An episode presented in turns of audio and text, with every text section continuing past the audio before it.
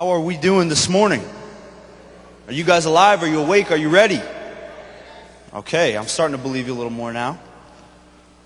Well, I'm excited about this morning. Um, it's a great opportunity, a, a great um, privilege to be with you this morning. I'm excited about what God's going to do. I'm anticipating God to do some great things. Uh, but before I start, I figured maybe some of you are wondering who in the world is this guy? Because of the nature of the church, how big it is, three services, you don't always get to see me. Usually I'm more in the third service than the first. So I thought maybe I would share a little bit about who I am and where I'm from. That way, as we, as we embark on this journey together, you don't have to wonder. Does that sound good? Okay, I know some of you are like, we don't care. Just get on with it. But we're gonna, I'm, I'm gonna share a little bit with you. My name is Jared. I, uh, I get to oversee the youth and young adults here at Bethlehem. It's my privilege. I get to work with young people, 7th through 12th graders, and also, uh, also with 18 to 30 year olds, and a whole bunch of adults that help me out pouring into the lives of youth. And it's, it's, it's such a privilege. And uh, I'm married to a beautiful woman named Jennifer, who is not with me today. I love her to death, but she's on the women's retreat, uh, enjoying herself there. And I'm currently waiting upon the arrival of my son soon to be here in a few months. I, have been talking to him a lot, but I'm looking forward to not have to talk to him through a belly and actually see him face to face. So he should be here at the end of June ish. So looking forward to that. I can't wait to, uh, to see him face to face. Um, my wife and I have been married for seven years. I know you're asking, how is that possible? Well, I got married at 20 years old. I met my wife in Bible college, and uh, I'll be 27 in a month. So uh, it's, been, it's been an amazing journey. I grew up in Vermont. My wife is from New Jersey. We went to school in Missouri, Springfield, Missouri. I don't know how that happens, but nice to see a fellow Springfield person here. Um, and uh, we met there. We got married. I was 20 years old. I was really young. I didn't know what I was doing. You probably don't want me to talk to your kids about uh, waiting to get married because I was not a good example. But, uh, but got married at 20. And, and I remember, I was thinking about this today. I remember we were getting ready to go into ministry and getting ready to graduate Bible college. And my wife and I, we'd get in arguments because we, we knew we were called the East Coast, but we didn't really know where. And she's from New Jersey, I'm from Vermont. So, so I used to say, I'm not going, I will not go to New Jersey or New York. And she's like, why? That's not fair. Why don't you go to Jersey? I said, Jersey is like the armpit of America. I said, no one wants to stay there. It's hot. It's, yeah, it's, it has a purpose, I guess. But come on. Who wants to live in Jersey? You know, and we used to fight back and forth. And She's like, Well, there's a lot of famous people from Jersey. And I said, Yeah, because everyone wants to get out of there. They'll do whatever they can to be famous, you know? They got to get out of Jersey. So, so, but I do love Jersey. I go there all the time. But I said, I'm not going to Jersey. I said, I'm not going to New York. And, and here's why I didn't want to go to New York because how many of you guys are native New Yorkers? Okay, almost all of you. Here's something you'll, you'll understand about people who are not from New York. The perception that I had of New York is that, like, everybody gets mugged all the time.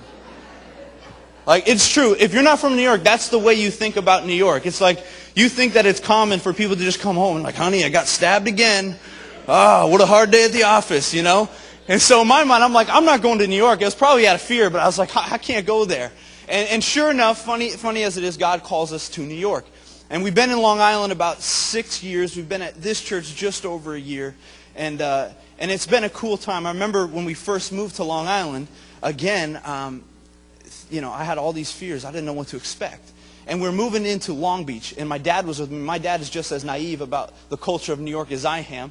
And, and we're moving in. I remember the first night we're here. We're sitting, moving in, and, and we're like two skittish dogs, you know. You ever been around like a real scared dog and you just move and that thing like goes crazy? That was us. And it's like 8.30, it's getting dark. So we figure, oh, it's getting dark in New York. We better get inside. and, and, and so we're moving our stuff. And, and sure enough, like and this is in Long Beach. Come on, you, Long Beach, I've learned, is a pretty safe place, right? But we didn't know. So we're moving our stuff inside, and, and a couple apartment buildings down, this drunk guy comes out, and he starts yelling to himself. And I remember my dad just turns to me, and he has this fear in his eyes. He's like, son, what did you get yourself into? and, and I'm like, I look back on that now and I think it's funny because it's like, what is there? There isn't drunk people in Vermont, you know? But in our minds, we might as well have been in the toughest neighborhood in, in Harlem, you know, or, or, or moving to Africa or, or to the Amazon jungle or something crazy because we didn't know what to expect. And God has a sense of humor. And here we are now uh, for about six years and, and we love it. And so it's a privilege to be with you today. That's a little bit of my life, real quick. So now you know me. Let's get to the Word of God. Amen? All right. Well, if you turn your Bibles, open up to, uh, to Genesis chapter 12, verse 1. You can just hold that there. This morning, we're going to be continuing in this series called Strengthening Your Grip. And we've been, uh, Pastor Steve's been doing this series, and today we're talking about strengthening your grip on trust, and, and in particular, trusting God. And I'm excited about this series, and, and, and it's a cool day today because I get the privilege of preaching this morning. Pastor Josh is preaching in the, in the 1030 service, and then Pastor Diana is in the 1230, which I think is pretty cool. So we had the opportunity to meet and to talk about this topic and pray over it and discuss it and say, man, what do we want to do? What do we feel like God's putting on our hearts? And, and what we came up with is as we were thinking about this issue of strengthening our grip on trust, we talked it over and we said, you know what? We think that we have to start with one very important thing. We got to figure out what does God expect from us in this area of trust. And I've always felt this, that if you're not following God the way he desires, you're not really following him. Amen? Does that make sense? If you don't follow Christ the way he wants you to follow him, you're not really following him, right? And so we got to start, and the, the, very place that we have to start is God, what do you expect from us in this area of trust? Because He does have an expectation of us. And if we're followers of Christ, we should want to meet His expectations. So we said, all right, we're going to start there. And we said the next thing we want to look at is if, if we know Christ's expectations, where are we at as a church? Where am I at in my life in relationship to his expectation? Am I meeting that expectation or not? So, so we said we, we need to look at that. And then the third area where we said, okay, if we're not meeting his expectation, what do we need to do in order to meet that expectation? So today we're kind of look at those three areas. We're going to say, what does God expect from us? Where are we at? And how do we meet his expectation? And we're going to look this morning at the story of a man you probably know and have heard about before. It's a man named Abraham. So would you stand with me in honor of the Word of God as we just, as we just read in, uh, in Genesis chapter 12, starting at verse 1. It says this, The Lord had said to Abram, Leave your country, your people, and your father's household, and go to the land I will show you. I will make you into a great nation, and I will bless you.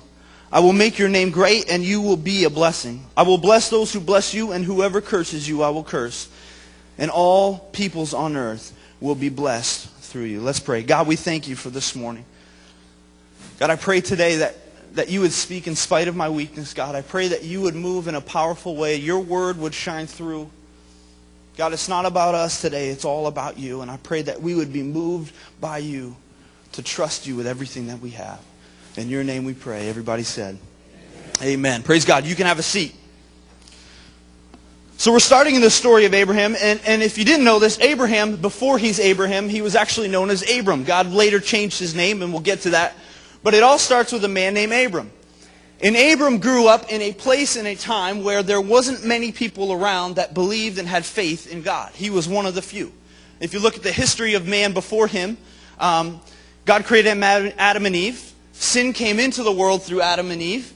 And so uh, uh, sin spread throughout the world until the point where God got fed up and he said, okay, I'm going to wipe out the whole earth with a flood except for one family. That one family survived and spread, and, and then sin managed to make its way back into the earth and spread. And now all the way till we find Abram. And Abram lives in a land where there's not many people, if any, that believe and have faith or desire to know God.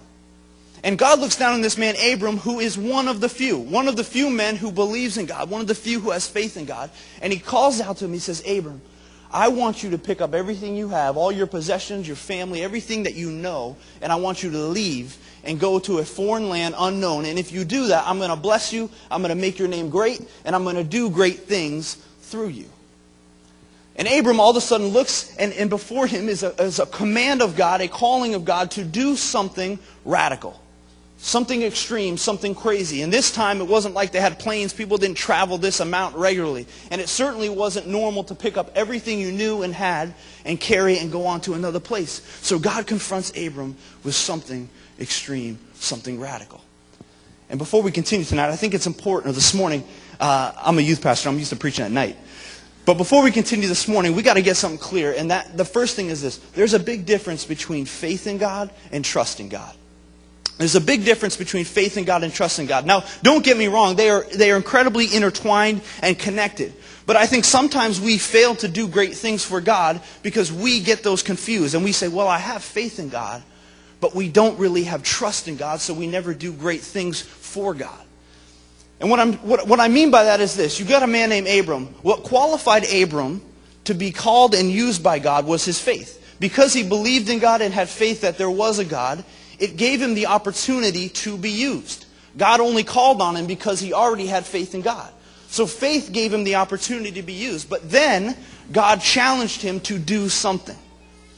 And if you look at the Hebrew words, there's a big difference in Hebrew words between faith and, uh, and trust. The word for faith is, is like a noun. It's something that's within you. It's a feeling. It's an understanding within your heart. But trust is a verb. It's an action. It's a decision. It's something that you do. And so it was Abram's faith that qualified him to be used by God. But now he's confronted with his trust. And he has a decision to make because God's calling him to do something radical. And I, I, I was remembering back to my days in Vermont. And if you know anything about Vermont, which most of you probably don't because you're not from there, and some people don't even know it's a state. But if you know anything about Vermont, Vermont has a lot of hippies. Okay, and I'm allowed to I'm allowed to make fun of Vermonters because I'm one. And uh, a lot of people that love nature, we had a lot of trees there, country. You know, it's very different from here. And, and, and I remember growing up in school, and we would have these very nature people that would come in, and, and they, would be, they would have dreadlocks down to their feet. They'd be dressed in like hemp clothes. They, they'd make their own clothes out of like hemp and stuff like that. Some of you are giving me blank stares, so you've, you've never encountered these type of people. Just go to Vermont for a little bit and you'll find them. Um, and I remember they would always run these organizations that were all about trust and working together. And, and they would always creep us out as kids, if I'm honest with you. And I remember eh, the schools would bring them in, and, and I remember being like eighth grade or something. And they would bring these people in, and they'd gather us all together for an assembly. And, and they always came in and they talked in such a way that you would, you would think in their minds the world is made of like marshmallow fluff and rainbows and everything's beautiful.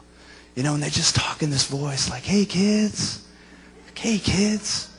And they'd come in and hold these assemblies and they go, come on kids, today we're going to teach you about trust. And, and, and, and some of you may know what I'm talking about. They'd always inevitably do one activity, the trust fall, right? Anybody ever do the trust fall? They'd bring you in and they'd go, okay, Okay, Jared, we want you to stand up on this table. It's about three feet off the floor. Right? Stand up on this table. I want you to turn around. And then they would select like six kids out of the group to come around. And they'd be like, okay, now we just want you to turn around, close your eyes, and just fall back and trust these kids will catch you. And I remember, I'm like, first of all, I was a little bigger as an eighth grader. So I was like, yo, I'm like 150 pounds. I'm looking back, there's like four little girls there. I'm like, there's no way they're catching me. And then the two guys are the ones that tried to steal your lunch money half an hour ago. They don't even like you. There's no way they're catching you. You know, and, and, and here's this, this, this creepy person in, in the weird voice going, come on, just trust them. I'm like, I'm not trusting these people, you know? So you try to figure out a way to fall without really falling. You're like, you know? But, but I remember that, and I was thinking about that today, those trust falls, and I thought, isn't that like the way we are with God? We're sitting on the table and we're looking behind us and, and we, we look down and we see God. We know He's there. We go, God, okay, I see you, I acknowledge you, I feel you, I know you're there. That's faith. But then God goes, okay, fall. I want you to trust me. I want you to fall. And we go, God, I can't fall. I trust you, I love you, I have faith in you, but I cannot fall. And, and we kind of treat God like that because we confuse faith and trust. Faith is different. But we need to understand something about God. God expects us to do radical acts of trust when he calls us to do them. God expects that. I love the story in Matthew of the rich young ruler. When he approaches Christ, he says, okay, what do I got to do to be saved? And you probably know the story. Christ says, oh, obey the commandments. He says, I've done all that. He says, all right, sell everything you have, give to the poor, and come follow me. A very radical step, right? Give everything you have, give up your life, come follow me and the man turns away and he can't. And oftentimes we end at that part of the story. I think the better part is the second half of the story, which is when Christ turns to his disciples and he says, and, and they're going like, what in the world's going on, Christ? You know, because here before him is many men who have already given up their entire lives. Men standing before him who have already taken huge, extreme, extreme, excuse me, radical acts of trust in God and going, we've given up everything for you, Christ. Now what, what's gonna, what's in this for us? What's gonna happen to us? And Christ turns and he begins to explain a very important principle to the disciples and followers that he has on trust. And this is what he says. He says, anyone who's given up fathers, mothers, sons, daughters, fields, money, family, fill in the blank. Anyone who has given up anything, who has sacrificed, who has taken radical steps for me will inherit a hundred times as much. And he says the first will be last and the last will be first. He lays out the principle of this. I expect people to be willing to do radical things for me because they trust me. And when you do, I will greatly bless you and I will pour out my love and support. You will gain a hundred times anything that you would ever give up. The expectation that we have to understand is this Christ expects us to do radical things for him. It starts with our conversion. You become a new creation. You give up your old self. There is no room for lukewarmness. There is no room for halfway. Christ expects us to be radical for him. So we understand the expectation. We on the same page? Everybody say amen. Amen. Beautiful. Now we're going to look, if you turn in your Bibles, turn over to Genesis chapter 17. Now that we know the expectation, we're going to move on and say, okay, if we know what God expects, where are we at?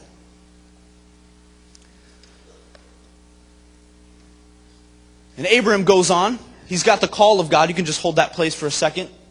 Abram's got the call of God. He, God commands him what to do. He gives him this challenge, and Abram steps up without hesitation. He picks up his family, everything he has, and he begins to set off on this journey, not knowing where he's going or what he's going to encounter. But he sets off, a great radical step because he trusts God.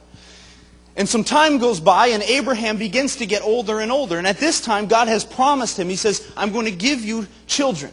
Because there's two things that Abram did not have at this time. He didn't have children.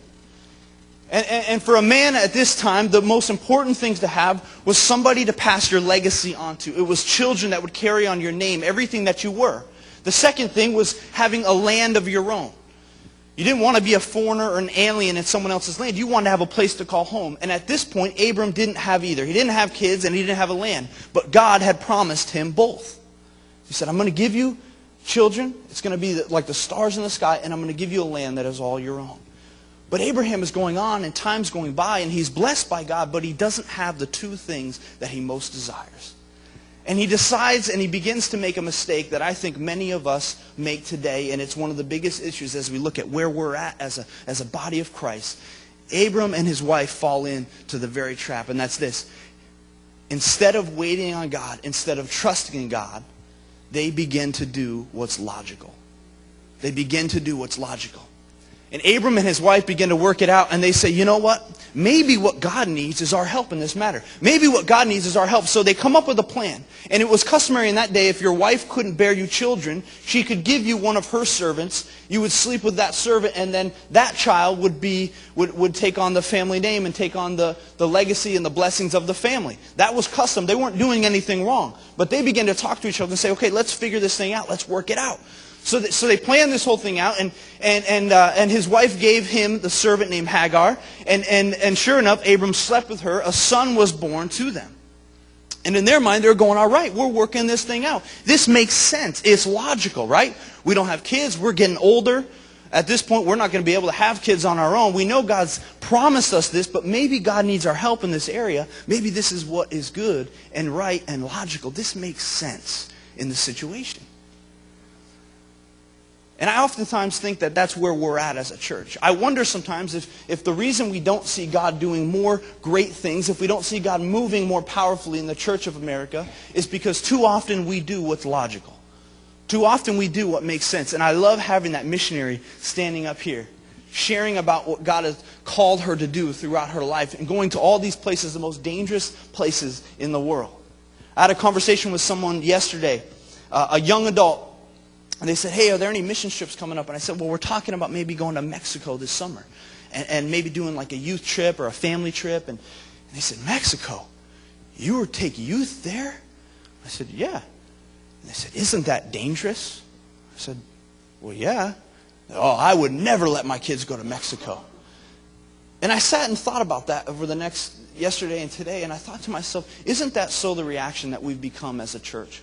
We are so afraid of anything that's dangerous, anything that's risky, anything that's radical, anything that takes a step of going, God, no matter what happens. And this morning, as I heard the missionary share and say, hey, if I die, who cares? I'm going to heaven. Well, I've got nothing to lose. I thought, that is, a lo- that is a lost state of mind within the church today. Because the truth is, we become so logical and so fearful that we are not willing to ever do anything risky. And yet we say, well, God's, we say things like, well, God's a God of order. God wouldn't want me to do this. And I'm wondering if the reason why we're not seeing more amazing things happen is because we've lost a sense of, I mean, God's got us, want us to do something radical. I want to read in chapter 17, verse 1. It says this When Abram was 99 years old, the Lord appeared to him and said, I am God Almighty. Walk before me and be blameless. I will conform my covenant between me and you and greatly increase your numbers. Abram fell face down, and God said to him, As for me, this is my covenant with you. You will be the father of many nations. No longer will you be called Abram. Your name will be Abraham. For I have made you a father of many nations, and I will make you very fruitful. I will make nations of you, and kings will come from you. I will establish my covenant as an everlasting covenant between me and you and your descendants after you for the generations to come, to be your God and the God of your descendants after you. The whole land of Canaan, where you are now an alien, I will give you as an everlasting possession to you and your descendants after you, and I will be their God. You see, God looks at Abram and he says, I know what you've done. I know that you've tried to work things out. I know you've done what makes sense and what's logical. But that was not my plan. He came to him and said, I'm still establishing my covenant with you. And by saying that, what he's saying is, you haven't accomplished my covenant. By you having this son, that's not what I wanted. I'm still in the process of doing what I want, and I've still promised to do it. And, and, and he says, and furthermore, I'm going to make a, a, new covenant with you, and I'm going to bless you and give you the two very things that you want. So don't try to work it out on your own. Don't try to do what makes sense. Trust in me. I know you're 99 years old. That's okay. Trust in me. I wonder how many of us in here, if we really looked at our lives, how many of us in here, God has been calling you to do something radical. God has been calling you just, just like Abram and saying, I want you to do something for me. I want you to trust in me. For some of us, I believe this morning, maybe God has been for a while calling you to do something physical. Maybe he's called you to get up and move and go into ministry. Maybe you're 45, 50, 60 years old, and for so long you know God has put a burden on your heart to go into ministry or to go into the mission field, and you've been afraid. And you've been hiding behind your family or your kids and going, it just doesn't make sense for me to pick up and leave. That wouldn't be right by my children. That wouldn't be right by this. And, and, and you're doing, thinking the logical thing, and all the while God's going, would you just trust me? Would you just take a step? For some of you, maybe I remember hearing stories of people, people being convicted by their lifestyle and selling their house and moving into something much smaller and giving the money to God. And I wonder, imagine if we had people, maybe some of you in here, God is calling you to do some things like that. And, and in your mind, you're convincing yourself not to because you're going, well, my kids, it wouldn't be fair to my kids for them to have to live on less. It wouldn't be fair to my kids to give up those type of things. And all the while, God's going, you are not trusting me. I'm asking you to do something radical, but you have no trust in me, so you're not doing it. I think others, there's probably others in here who, who maybe it's more inward. And we've, we've got issues that we've carried around for years hurts and pains and fears and anxieties and things that have been in our heart, and we have not wanted to let go. We haven't wanted to release them. And the reason being because we really don't trust God to open ourselves up in that way. Maybe we've been burned, we've been taken advantage of, by people in life, and God's going, Would you just let me in? Would you just trust me? And we're going, God, I can't give you that part of my life. I, I, I know you're there. I have faith in you, but I cannot give you that part of my life just because, ah, I just don't know. And all the while, God is going, Please, would you trust me? Would you trust me? I promise that I'm going to do something great if you would only trust me. Church, I got to believe that each and every one of us in here has been called to do something radical for God. The question is, are we willing to trust him? Are we willing to trust him? My hope and my prayer for you today, uh, uh, this morning, uh, when we do, when we do close, is that you can walk out of this room and say beyond a shadow of doubt, I know what God has called me to do. I know that radical step. And God, I trust you enough that I'm going to do it. So if we know the expectation and if we know where we're at, how do we meet the expectation? Sometimes it's easy to preach a message and go, here's what you guys should do. All right, praise God. Good morning. See you later. Go do it, right? Sometimes it can be presented easier than it really is. You need to trust God, so go trust God. But sometimes it's not always that easy. We leave feeling like, well, I don't know how to trust God. You don't think I've been trying to trust God? Yes, I have. I don't know how to do it. So we want to look at this morning, if we know the expectation and we know where we're at, how do we meet the expectation of trust in the Lord. Turn to your Bibles to Genesis chapter 22.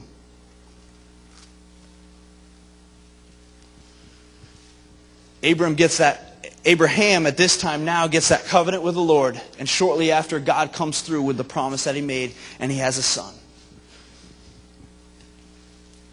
And I, I got to imagine every time he looked at the son, as the son grew up and grew older, he looked at the son, he saw the very nature of who God was in his son.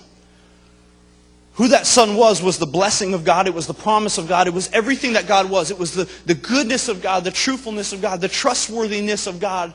And I'm sure every time Abraham as a father played with his son, he, he almost worshiped God in a sense because in his arms was this miracle, this proving that God is who he says he is. But yet time goes by, and, and, God has already fulfilled in somewhat the, the prophecy that he promised Abraham. But then once again, God comes to him and he challenges him again. And he says, I want you to trust me. And this is what he says, chapter 22. It says, Sometime later, God tested Abraham. He said to him, Abraham, here I am, he replied. Then God said, Take your son, your only son Isaac, whom you love, and go to the region of Moriah. Sacrifice him there as a burnt offering on one of the mountains I will tell you about. So God looks down and he says, I know I've given you the promise that I, that I promised you, but here's what I want you to do. I want you to go up to the mountain and I want you to sacrifice the very thing that I promised to give you in the first place. The Bible tells us that Abraham, without hesitation, packs up the next morning and he heads off on a three day journey up to this mountain. He, get up, he gets up there, and with him, he has the supplies to build an altar. An altar that he's built many times before in his life but all the times in the past has been to sacrifice some kind of an animal to the God that he loved and had faith in. But this time now, he builds this altar. And he takes his son, the son that's the very evidence of God's truthfulness and blessing and promise, and he ties him up, ties his hands and feet. He lays his son down on the altar and he grabs a knife. And he walks over to his son and he's getting ready to cut the throat of his own son. I got to imagine being, being a dad soon. I, I hear the story. I got to imagine as he looks into his son's eyes, he's going, God, this doesn't make sense. This is not logical. Nothing about this seems right. God, this is the thing that you promised to give me, and yet here you are wanting me to sacrifice it back to you. This doesn't make sense. And I remember reading that and going, I don't know if I could do that. How does this guy, how is he able to do this? And here's the important lesson that we got to learn. If you turn over to Hebrews chapter 11,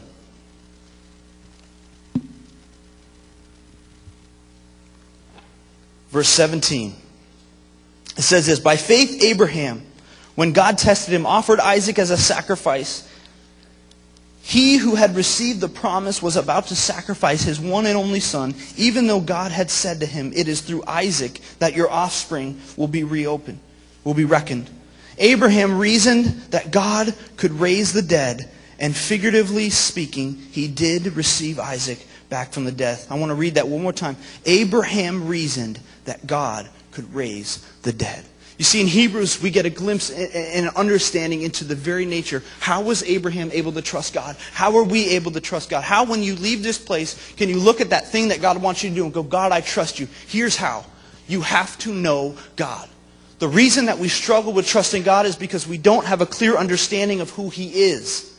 We don't really know who He is. The more you know God, the easier it is to trust Him. The more you know Him, the, the thing that seemed risky is all of a sudden not risky at all. The thing that seemed radical is all of a sudden not radical at all. And what Hebrews says is Abraham looked at this thing and he knew God so well that he knew that God wasn't just the God of the natural. He didn't just create the world, but he was the God of the supernatural. That even if he did kill his son, God could raise him from the dead. And it's this understanding, Abraham understood God in a way that nobody else did in that time, is that God is the God above everything. He's bigger than the circumstance. So even if I have to do this, even if I, even if I do kill my son, God is bigger than that. He's so much bigger than that because he's the God of the supernatural. He can raise him from the dead. It's this understanding that Abraham knew his God, and that made trusting him so much easier. If you're struggling with trust in an area of your life, it's because your vision and understanding of who God is is not clear. And as you expand your vision, that thing that seems so hard all of a sudden becomes a whole lot easier. That's why you can have a missionary stand up here and go, yeah, I'll go to Colombia, the most dangerous country in the world. That's why you can stand up, we can be sending out young women, you know, going to the mission field and going, ah, I'll do it. You know, I'll risk my life. Why? Because they understand something about God that some of us don't. Today, I don't know where you're at. I don't know what your struggle is. For some of you, if it is a physical thing that you've got to actually go and do something, you've got to give something up, you've got to move, you've got to, you've got to give money or, or, or change jobs or, or pick up your family or whatever it is, you need to understand something. If you're struggling with trust, you need to get a clearer picture of who your God is. Your God is bigger than that circumstance.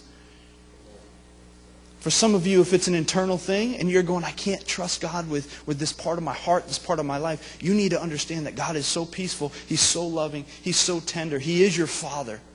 He's not just one way or this way. He's every way. He's both things. He can be loving and also be, be feared. He can be powerful, but also be calm. He can be the thing that you need him to be at that moment. He is bigger than your small circumstance. And if you're struggling with trust today, all I can tell you is you've got to expand your vision of who God is. And as you do that, that thing that seems so hard all of a sudden gets a whole lot easier.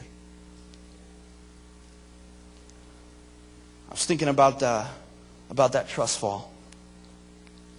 And what I wanted to do in, in, in closing out today is uh, just ask you, would you just close your eyes and picture something with me? Let's just close our eyes. And I want to picture, I want you to picture yourself. Maybe you've never done a trust fall, but if you haven't, picture yourself standing on a table, about three feet off the, three feet off the ground. And you look back and it's just you and God, that's it. And you look back and you know God is saying to you, I want you to fall. I want you to fall and I want you to trust me. But when you look back, all you see, instead of this great, mighty, powerful God in all of his splendor and all of his glory, what you see is a small child who looks like they couldn't catch you even if they had to. And you know it's God, you're acknowledging it's God, but your view of who he is is so distorted and so messed up. And you're looking back and God's going, would you please just trust me? Would you please just fall? I've got you. I'm going to catch you. You look back and that seems so impossible, that seems so crazy, that seems so illogical and so radical. But I want to challenge you. Imagine that same situation, but now it's transformed and you begin to see God in the trueness of who he is. And instead of that small child who looks like they could never catch you, it's this amazing, powerful being in all of his splendor. And behind him is legions of angels worshiping him. Powerful, surrounded by just the splendor of who God is, and, and you're almost blinded by the, the amazingness of who it is. The amazingness of, of who that God is, all powerful, all everything that you would need him to be is right behind you, and it almost feels as if you're not even falling anymore. And then when God says, Trust me, I want you to fall, it becomes so, so much easier. Church, with your eyes closed and your head bowed, I want to ask you this morning, what is God calling you to do? I believe there's probably some people in here who are either in two areas of their life, and God wants to challenge you this morning. One is this. You know what God called you to do, and you've been wrestling and you've been struggling with it, and you haven't been able to truly trust God. And this morning, God is saying to him, You need to get a clearer picture of who I am. And I'm going to invite those of you who are in that place to come up to the altar in a second. And the other ones are those in here who go, I have no idea what God's calling me to do. And you need to get on your face and go, God, what radical thing, what radical step of trust do you want me to do? What are you asking me to fall into today? And so in a second, I'm going to invite you to come up to this altar and just find a place between you and the Lord and begin to seek God. Because if we're not following Christ the way he wants us to, we're not following him at all. So, with every head bowed, every eye closed, before we do that, I just want to invite there's those of you in who have never accepted Christ as your, your Lord and Savior. You've never walked in, a relationship with God, and you've heard this today, and you're realizing, man, I'm in need of something in my life. I want to just open up and say, if that's you, I want to give you an opportunity to accept Christ today. So, if you're in this place and that's you, would you just slip your hand up? Just hold your hand up nice and high. Between you and the Lord, we're going to take just a few seconds. Anyone in here? See, I need, I need God today. Praise God. Well, for everybody else, then here's what we're going to do. On the count of three, I'm going to ask you, and I'm going to challenge you and encourage you to find a place at this altar. Do not leave this place without being able to answer that question. So whether you need to whether you need to get a clearer vision of God so that you can trust him in what he's called you to do or whether you need to just figure out what has he called me to do. On the count of 3, I want you to just come find a place up here and let's just begin to see God as a church and as a body of Christ. One, two, three. Let's just get out of our seats and let's let's be like Abraham and just go, God, whatever you want. It's all about you today. Nothing's off limits. Just come find a place.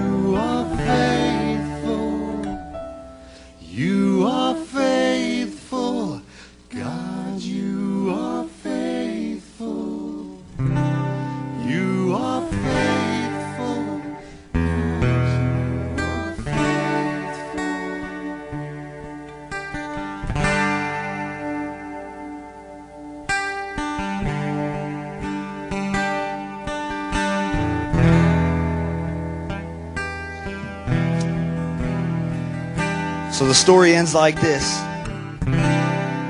Abraham takes that knife out and he's ready and willing to sacrifice his son.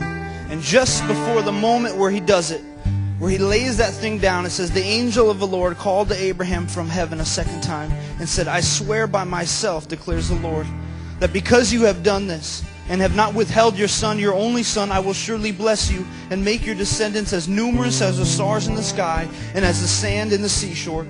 Your descendants will take possession of cities of their enemies. And though your offspring, all nations on earth will be blessed because you have obeyed me.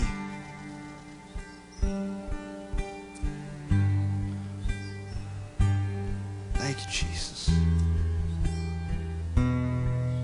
The lesson is this God's called you to do some radical things, and if you're willing to do it, your blessings will be far greater than anything you thought you were giving up, anything you thought you were sacrificing. This morning, I think, I, I think this is where we should go with it.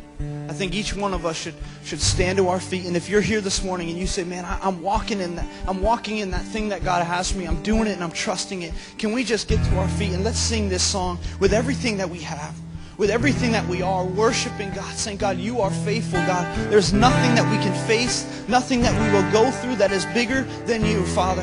Let our vision of you, our understanding of you be bigger than our circumstance so that nothing seems difficult or radical or crazy, God, but everything seems logical when we have you on our side, Father. Let's just worship him with everything we are. You are so faithful.